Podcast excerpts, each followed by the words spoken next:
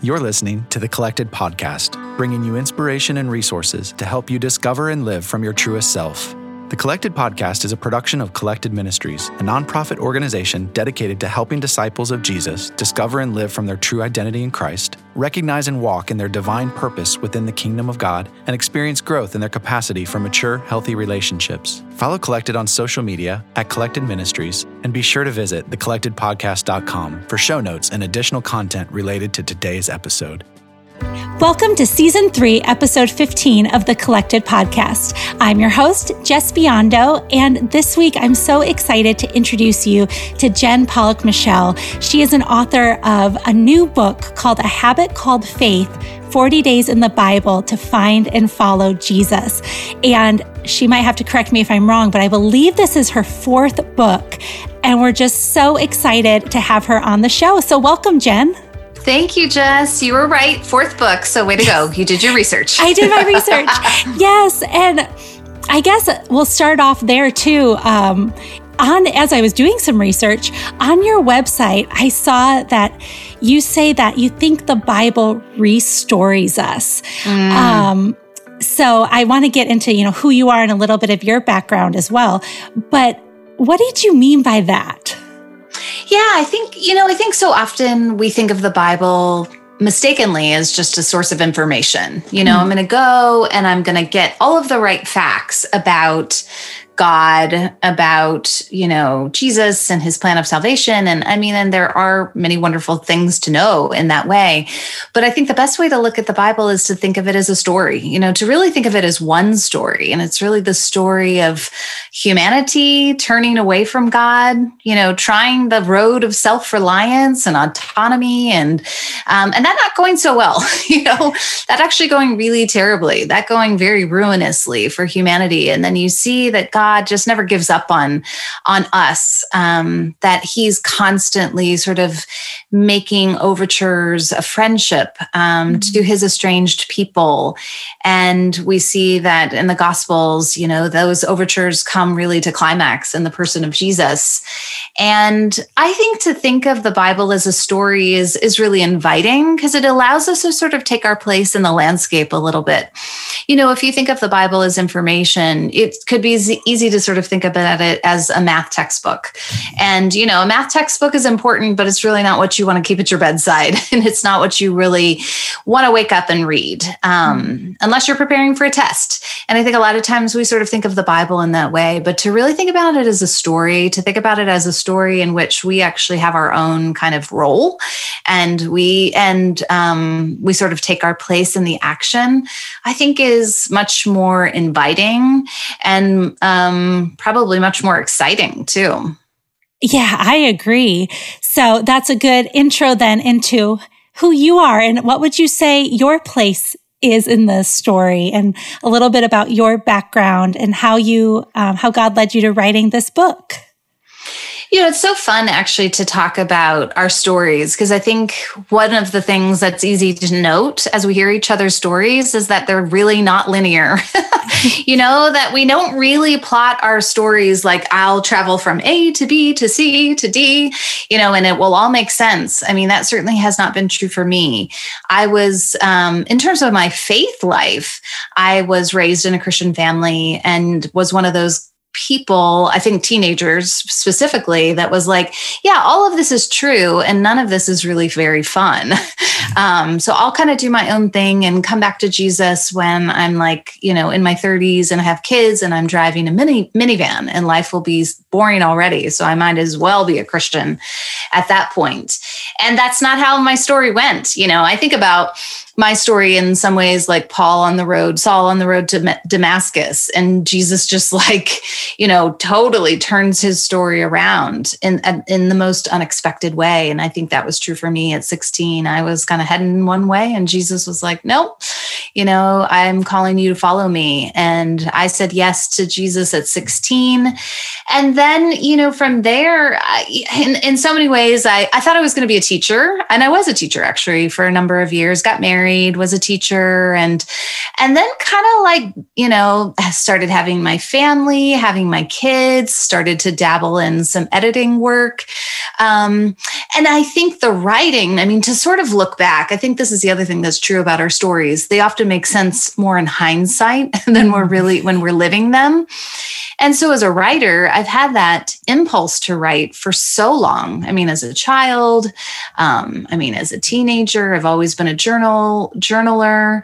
Um, I've always been, I always have written gifts for people. Um, but I never would have called myself a writer until we moved to Toronto in 2011. That was kind of another surprise in the story. We are Americans. We came to Toronto in 2011 with our five kids um, because my husband had a job opportunity here. And I really felt at that point like it, it, that I felt that God was actually calling me to make a record of the story, to sort of pay attention, mm. to keep a history. I think that's another really important thing about our stories is that they're meant to be remembered. And you see that a lot in scripture where Israel specifically is always sort of encouraged. Remember, remember your story, you know, keep, tell your children the story um, of how God has been faithful. And I really felt that impulse in 2011 I think probably because it was such a big move for our family. Um, and I thought, well, I guess I'll start a blog. And I can remember the day that my husband and I were actually walking the neighborhood. Our twins were really young at the time. They're 13 now. So, goodness, I mean, they must have been about four. And they were on their big wheels, you know, making a whole bunch of noise because those are so loud and pedaling ahead of us. And I told my husband, I said, I feel like God's calling me to start a blog. And we actually both shrugged and laughed and said, No, that's a really silly idea.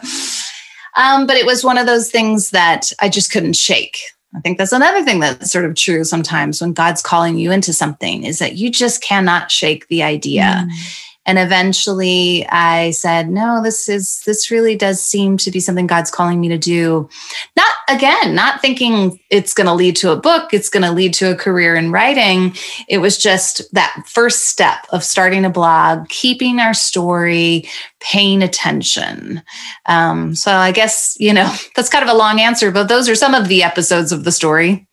Yeah, that's great. So, what about this specific book?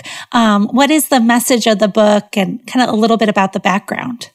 Yeah. So we've lived in Toronto now for 10 years. And this specific book, I think, really is a book that has grown out of my experience here of living in a city where faith is not to be taken for granted. I mean, it's just not the obvious experience of the person living in Toronto. I would say that my neighbors and, um, you know, the the parents that I see in carpool, um, in the pickup line at school when we used to pick up our kids, um, you know, they, I think, have a very sort of, um, they puzzle over what the experience of faith is and they don't really understand it, a lot of them.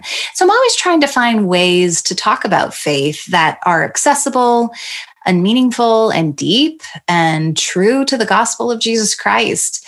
And so, in some ways, this book is um, it's a 40 day reading through the Bible, and I have in mind a couple of different kinds of readers. I, I'm thinking certainly of the person who's familiar with the Bible, who wants to deepen their experience of faith. But I'm also thinking about the person who may be coming new to the Bible with just some spiritual curiosity, with some questions, maybe even mm. maybe even skepticism and hesitation. And so I take um, those those first 20 days we dive into the book of deuteronomy which is like the weirdest place to start you know? Especially when you think about somebody who's new to scripture right? Yeah i thought you were going to say one of the gospels or yeah, yeah. well that's the last that's the last 20 days the, the gospel of john. The funny thing is jes when I was writing this book, there was a woman at my church who had just started to, attend, not having had any sort of faith background, really. Grew up in Spain, sort of like nominally aware of, you know, Jesus hanging from the cross, you know, because of cathedrals in Spain and that sort of being an image that she could hold in her mind of Jesus, but no real spiritual experience personally. Came to church because of a life crisis, stayed because of the power of prayer as she would go to the back every Sunday and get prayed for and um, and just really developed a spiritual hunger, wanted to learn and study the Bible. And so my pastor introduced us. And of course, at the time, I was just getting ready to start work on this book. And I felt the nudge, you know, that nudge from the Lord. Okay, this is somebody that you could read the Bible with and just kind of accompany on her this this spiritual journey that she's on. And I had my own little debate with the Lord like, I'm really busy. How, how's this going to work? I've got other commitments, you know, I have other volunteer things I was doing for church. And of course, you know, writing the book. And I just felt like the Holy Spirit said, Well, you're working through the book of Deuteronomy. Why don't you just invite her to do that? So that's what we did. And we invited a couple of other women that I was actually already doing a study with. And I said, How about we incorporate this new friend and how about we start in the book of Deuteronomy? And again, you don't think it's the place that you should go in scripture, but it's actually an incredible book because I think it really helps people to see what the life of faith is about, that it's mm. to be mm. oriented to God in a relationship of trust and also obedience. And so there's a lot of wonderful kind of themes that you can you can start to pull out from the book. Um, and yeah the cool thing about that story in particular is that probably for i don't know five months in she was a christian you know it was just all kind of making sense. And now you know a couple years later she's actually moving back to spain and can't wait to just share the gospel with her family and just a really encouraging story oh that's incredible and such a beautiful example of how god meets us exactly where we are and mm-hmm. we don't know all the things he's working out behind the scenes like for this woman you know, she had no idea that God had laid her on your heart. And yet God sees us and he goes after mm-hmm. us like that, mm-hmm. which is mm-hmm. something I just love about him. You mentioned that, you know, Deuteronomy teaches a lot about trust and obedience. As you were writing a book about those themes, did you see any like challenges with those in your own life? It's like, mm. I hear a lot of authors say, you know, they're writing about a topic and then all of a sudden that's the area they're getting tested in. Mm. Did you see that come up at all? well, for sure. I can remember, you know, so you're the book of Deuteronomy, the context of it is that the Israelites are getting ready to inherit the promised land. They have finished their 40 years of wilderness wandering. Moses is preaching his final sermons and, and really telling them goodbye because he's not going to go into the land with them. And then he's saying, you know, here are the words of God and, and you can you can live by these words. They actually are the source of your life. Um, I think my experience of writing the book, one of the challenges was just um, I actually felt like the Israelites wandering in the wilderness. You know, um, I didn't feel like I was on the edge of the promised land. Most of the, most of the time, I felt like I was like far from the border of the promised land. And I remember one of my friends saying that to me, like, "I think you're kind of like Israel." I think it was, you know, it was just a in some ways for me the book was just a challenge of studying something that i was just a lot less familiar with mm-hmm. um, kind of delving into a book that wasn't super I mean, it was familiar in the sense that I'd read it. I've, i am sort of a Bible reader in terms, like I follow a plan usually every year that takes me through the Bible. So, I mean, usually once a year I'm getting through the book of Deuteronomy, but it's nothing I've ever really paid close attention to. Um, I, and I think, so, I mean, the challenge you have, like obedience, you see how it is so related to trust, mm. that it's not just, you know, obey these commands. It's, it's, it's that Moses is saying, no, you got to trust these are the the source of your life. Um, and I realize, I mean, it's so easy to see how that breaks down for all of us. That um, generally, when we reject the words of God, what the ways that He um, invites us into, it's because we think that our path is going to be better, that we, you know, know better about what will make our life good, mm-hmm. um, what will make our life secure, happy, peaceful. Um, and I think that's a constant challenge of faith. I don't even know if it was particular to writing the book. I think it's I think it's probably one of those challenges that is chronic. Mm. Yeah, I agree. And yeah, whether you're on the cusp of a will or, or on in the wilderness or the cusp of the promised land season, or I think God is constantly teaching us those things. As mm. you said, you were feeling more like the Israelites in the wilderness. Was there anything that stands out that God was teaching you about his character through that season? Mm. One of the cool, I mean, really cool things about Deuteronomy and how it talks about the wilderness is how it says the wilderness is actually the very thing you have to remember in your life of faith. Mm. So, to even sort of return to an earlier thing that we were talking about, like memory and keeping your story, a lot of times I think we think that, well, we'll keep the, hi- the highlight reel will be kind of all the the the mountaintop experiences, the wonderful places where the lush valleys, right? Like the the arrival into the land. And Moses actually says to the Israelites, "No, you've got to remember the wilderness because it's in the wilderness is actually when you found God to be faithful. Mm-hmm. It's when he provided for you. You were hungry and he gave you manna absolutely every single day in the in the wilderness. You were thirsty and he brought water from a rock. In Deuteronomy chapter 8 it says, you know, your clothes never wore out and your shoes didn't wear out. But God was humbling you. That's the word I think specifically that that Moses uses that he was humbling you by feeding you manna. And so the wilderness is that place where we we've realized that our own self-reliance like it it only gets us so far you know? Mm, the israelites yeah. you know they could have the provisions that they took from egypt how long do you think those lasted in the wilderness? Like like three days you know probably. Because yeah. they were in a hurry and they were leaving very quickly so they they could only pack so many provisions. And i think that's the beauty and the hardship of the wilderness um, and the invitation of the wilderness is to see that god that's going to be the place that god's going to provide.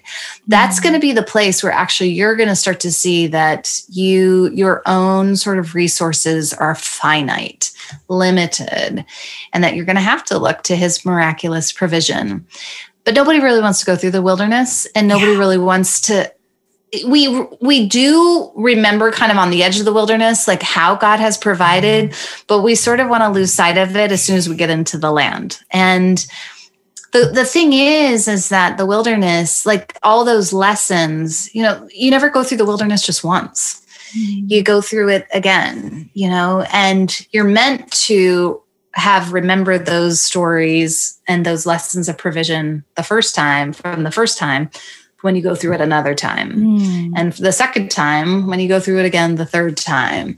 Um, so i think the wilderness really is about building faith. And i've i found myself recently that's just been a very simple prayer. I've been praying like god increase my faith. Mm. increase my faith so i can i can trust you more yeah. So, what would you say to someone who's in the thick of the wilderness and doesn't see the hope or the way out or the, you know, is so deep in it, they can't recognize the provision, even though it's probably happening mm. all around them? Um, what would you say to them? Yeah, I think, you know, one of the things that happens in the wilderness, and this again was true of Israel, is that all they could think about was like, let's just take the food, for example. They actually catalog all the food that they miss from Egypt, you know, the leeks and the melons. And I don't remember what the other, what the other, the, the, the meat for sure. And then all we have is this manna, and we're so tired of it. And so I think recognizing that dynamic sometimes in the wilderness, God is mm-hmm. providing he may not be providing in the ways that you knew formerly. Yeah. Um, that, you know, like to take the issue of the menu in the wilderness, it, it was disappointing. Mm-hmm. Um, it didn't meet the people's expectations. And I think that's kind of where we get stuck sometimes is that, no, God, I want you to provide in a very specific way. And mm-hmm. until you provide in this way, I can't even see it as provision.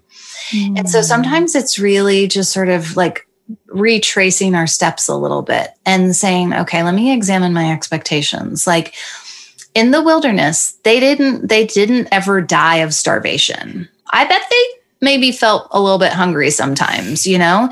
And there were days in the wilderness like where they went without water and they literally like grew into a murderous crowd and they were going to stone Moses to death because they were so thirsty. So what that's the hard thing again it's like you in the wilderness you can experience hunger and you can experience thirst and when god does satisfy your hunger and thirst it may be in ways that you don't recognize. Mm. You may need friends who can help you see the provision of the wilderness. I do yeah. think community is really, really huge in the wilderness. You know, there were always, there was always kind of like that the rabble i think is the way that it's talked about in the wilderness in the in deuteronomy and other parts of the of the pentateuch like the rabble in the wilderness. That's like the small band of people who are always like complaining. That's facebook today. That's exactly Okay, so don't spend your time with the rabble in the wilderness. Get some Joshua, get some Caleb's and Joshua's, you know, the faithful two of the 12 who, when they were in the wilderness and actually scouted out the promised land, of course, this is at the beginning before they had the 40 years of wandering, you know, they could, they had trust and faith that God was going to provide. So I think that's really key. Is like, who do you surround yourself with in the wilderness? If you if you link arms with a lot of other people who can only see the scarcity yeah. you can't expect your faith to grow yeah that's powerful that's really good um it is there a time or something in your life that was really hard but worth the struggle mm. You know, you hate to say it, but sometimes the early years of motherhood can feel a little bit like a wilderness. You know, I remember for me specifically, we have five kids. We had three kids in three years. Mm. And I was like, whoa, okay, take a breather after that. you know, felt a little bit like, um, yeah, we sort of like the hurricane had come through and, you know, everything, life was just a little bit scattered. So when my youngest was three, and my oldest had just finished her first year of kindergarten, I started to think about a transition, you know, from the kind of harried years of motherhood into you know maybe a career shift. As i mentioned i had been a teacher. I was doing a lot of ministry at that time a lot of um, even just some writing bible studies for neighborhood groups and that kind of stuff. And so i started to think about a ministry degree. I was going to maybe go back to graduate school met with a professor sort of had a plan in place for meeting some of the prerequisites for the program so that by the time my youngest was in kindergarten in a couple of years like i'd be ready to start um, into the program. And then of course you know what happened. Like we gave away the crib and the car seat and then found out we were pregnant. And then we found out that i was pregnant with twins. Oh wow. And it was it was just a really hard piece of news. I have to be really honest and say I didn't know what God was doing at the time. It felt like like it just felt like I was on the monopoly board and I just got the like go to jail, do not pass go, do not collect $200. And it of course wasn't that I didn't treasure children. I mean, I did. It was just that this was not the plan, mm-hmm. not as I had sort of imagined the next five, ten years going. And I mean, of course, like now, 13 years later, you know, my twins are 13, my oldest is 20. I can see like how God has meant that for such good, mm. you know, even just to be able to surrender to his plans and to sort of lay down my own. That in itself is such a huge, um, kind of i don't know benefit of all of la- of the struggle in some ways mm-hmm. um, and even the pandemic year that we've just lived and i think wow we really haven't you know in many ways when people have felt so lonely and isolated and surely like we have as well there's also been the gift of like we've had seven people in the house. Yes. it's been pretty, it's been, you know, not necessarily quiet or dull. Yeah. Um, and I think it's just encouraging to just um, remind people whatever struggle they're going through. You can never, and it's like being in the wilderness. You cannot see what it's doing, what it might, the fruit mm. that it may be producing. But I can certainly see that there's so many ways that I've been shaped through my years of motherhood that um, have deepened my trust in the Lord and and also just i guess matured me even made me probably able to do the work of writing. I really think that i probably wouldn't be a writer had it not been for some of my experiences in motherhood. Yeah thank you for sharing that and for being so open and real about it because i think that's for some listeners out there who may be feeling similarly but are struggling with mm-hmm. some shame mm-hmm. or maybe feeling like they're wrong for feeling that way um, mm-hmm. um, when that's not the case at all. And so I thank you for your honesty. Mm-hmm. Um, so to kind of transition us back to the book a little bit as we start to wrap up, what is a practical way that you and our listeners can cultivate the habit of listening to God in our own lives? Mm-hmm. I always think of this question like in almost two parts. You know, there's there's an active way we lean into listening, but I also think there's this active way that we have to create the conditions for listening. Mm. And I do think that the conditions for listening require like an attentiveness, you know, to God, which means that we sort of have to put off distraction. Um, and I think that's just a huge challenge in the age that we live in. I mean, goodness, I have my smartphone right here beside me and it will buzz at me endlessly all throughout the day and keep me endlessly sort of attuned to things that actually don't even really matter sometimes. So, how do you cultivate the ca- habit of listening to God? I think number one, you have to manage your distractions. You have to like get real about your distractions and not only what they are, but why you really actually want to be distracted. Um, because I think getting alone with God sometimes like is the feels like a very vulnerable place like actually mm. I, I, prefer to be distracted i prefer to sort of um, not have to think about maybe the quiet anxieties of my own heart or shame or guilt mm. or fear or doubt yeah. i mean do i even really want to get into god's presence because i don't even know if he's good i think about the just just this last probably four weeks i've just felt battered by bad news mm-hmm. um, not by my own personal bad news but just friends you know who are experiencing really hard things cancer death i mean you know marital crisis um, addiction in their families and it is just felt like one piece of bad news after another. And sometimes to get into a quiet place with God means I have to really face that looming question of like, I don't even know I don't know, A, if my prayers are reaching beyond the ceiling. B, if they are, are you even listening and attending to them? And so there are so many reasons that we keep um, kind of ourselves busy and distracted. Um, and I think it goes back to cultivating the habit of listening to God is really about cultivating the trust that when you get there, you're going to hear it's going to be life for you. Mm. It's going to be life that, you know, I've been recently rereading John. John is the second part of a habit called faith. Uh, we're doing it in our small group. Um, it's come up in a prayer guide that we're using actually for some morning prayer times with our small group. And, you know, Jesus is constantly saying, like, my words are life. Remain in me, abide in me, let my words abide in you. And, like, this is where you will find your life.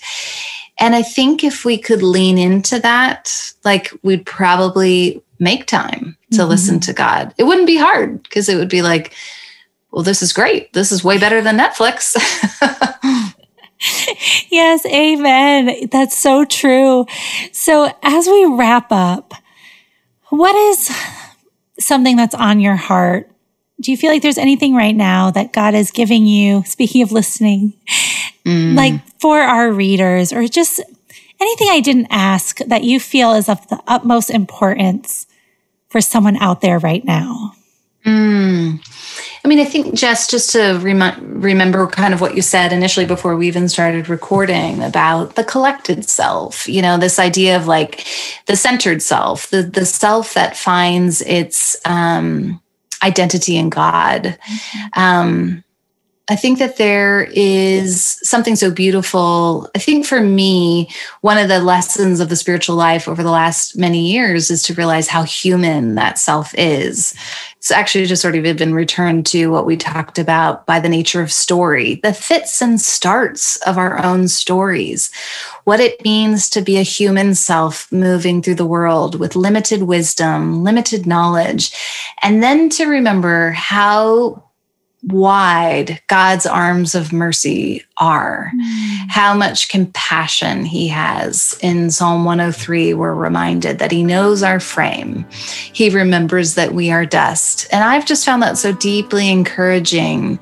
I think in years where I'm so, I feel like as I age, I grow more and more aware of my own failures and flaws and, and the limits of my own self. And then to realize that God has such, um, compassion and mercy and love.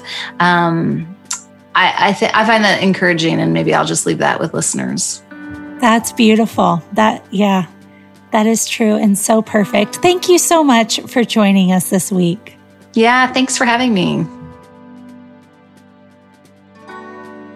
What a great conversation with Jen. Um, at one point, while she was talking, it made me think of a story that I heard in a sermon recently about a man named Ira Yates. He was a rancher in West Texas back in like the 1920s. And um, he and his wife were facing bankruptcy. They couldn't pay their taxes, they couldn't pay their mortgage. Um, and he just had this inkling to test his land for oil. And it turns out that that was a great idea because there was a large reservoir of oil that lay beneath their property. Um, and they had 21 square, mi- or sorry, 41 square miles of land. And beneath the soil was just tons and tons of oil. Um, I looked up the numbers. At the peak of production on his land, he was producing 112,000 barrels of oil per day which in today's dollars would be worth $1.7 million a day in oil for someone who was on the verge of bankruptcy and couldn't pay their taxes. And yet the whole time beneath the surface were immeasurable riches. So I, I mean, you can probably tell where I'm going with this, but we may not have literal gold or oil beneath the surface. Um, but I think that's just such an incredible picture of the things that we do have access to in the Lord, even when we feel completely spiritually bankrupt. Um, he has placed inside of us. We have access to the things of heaven um, if we ask. And like Jen was saying, sometimes it's a perspective shift. Sometimes it's not going to look how it did in the past or how we want it to now, but that doesn't negate the fact that that we have access to the things of heaven. And that doesn't mean we're going to get the immediate answer we want, but it means that God is always with us. And I mean, God is more valuable than $1.7 million a day of oil. Uh, even though we may not feel that every day, you may be thinking, yeah, but $1.7 million a day would solve a lot of my problems. But in the scope of eternity, like we're going to get so much more than that with etern- in eternity with our heavenly father who will give everything we ask for and who has abundance waiting for us on the other side. Like I've just been challenged, especially 2020, 2021, to continually keep my focus on the belief that this world is not all there is and that my hope is not in the things of this world and that that is the promise that we can live in and walk boldly and confidently in. Um, so again, if you've made it to the end and you've listened to all of my solo ramblings, I appreciate you. Um, so thank you. Thank you. and, you know, I hope that uh, we are just speaking to someone out there and providing some hope and encouragement and reminding you that you are loved and cherished and valued by our creator, uh, which is just such a mind blowing concept that he sees us and loves us and values us and that he's fighting on your behalf. Even when you don't feel it or you don't see it, he is working behind the scenes for your good and for his glory. And I just hope you can stand on that truth today and find some hope in that. Um, so I love you all so much. If you love us back, please rate, review, and subscribe. Follow us on Instagram at Collected Ministries. Um, it really means a lot to us. And I will be back in two weeks. Have a good one. Thank you for listening to the Collected Podcast. Please be sure to subscribe, rate, and review. And if you like what you've heard, we'd love it if you'd help spread the word. Check back here for new episodes dropping every other Thursday. You can follow along on social media at Collected Ministries. If you would like to support Collected by making a tax-deductible contribution, please visit collectedministries.org/donate. The Collected Podcast is also on Patreon at patreon.com/slash the Collected Podcast. That's P-A-T-R-E-O-N. Become a patron for as little as a dollar a month to gain access to bonus content, early bird ticket sales, giveaways, and more. You can also find Tia at Tia McNelly Notes and Jes at Sprezza Foundry. Collected proudly supports and partners with Flourish Kenya, a nonprofit working to support and prevent unplanned adolescent pregnancy in rural Kenya. Learn more at flourishkenya.org. The Collected podcast is produced by Jes Biondo and edited by Jacob Early. Music is by Asaf Elon.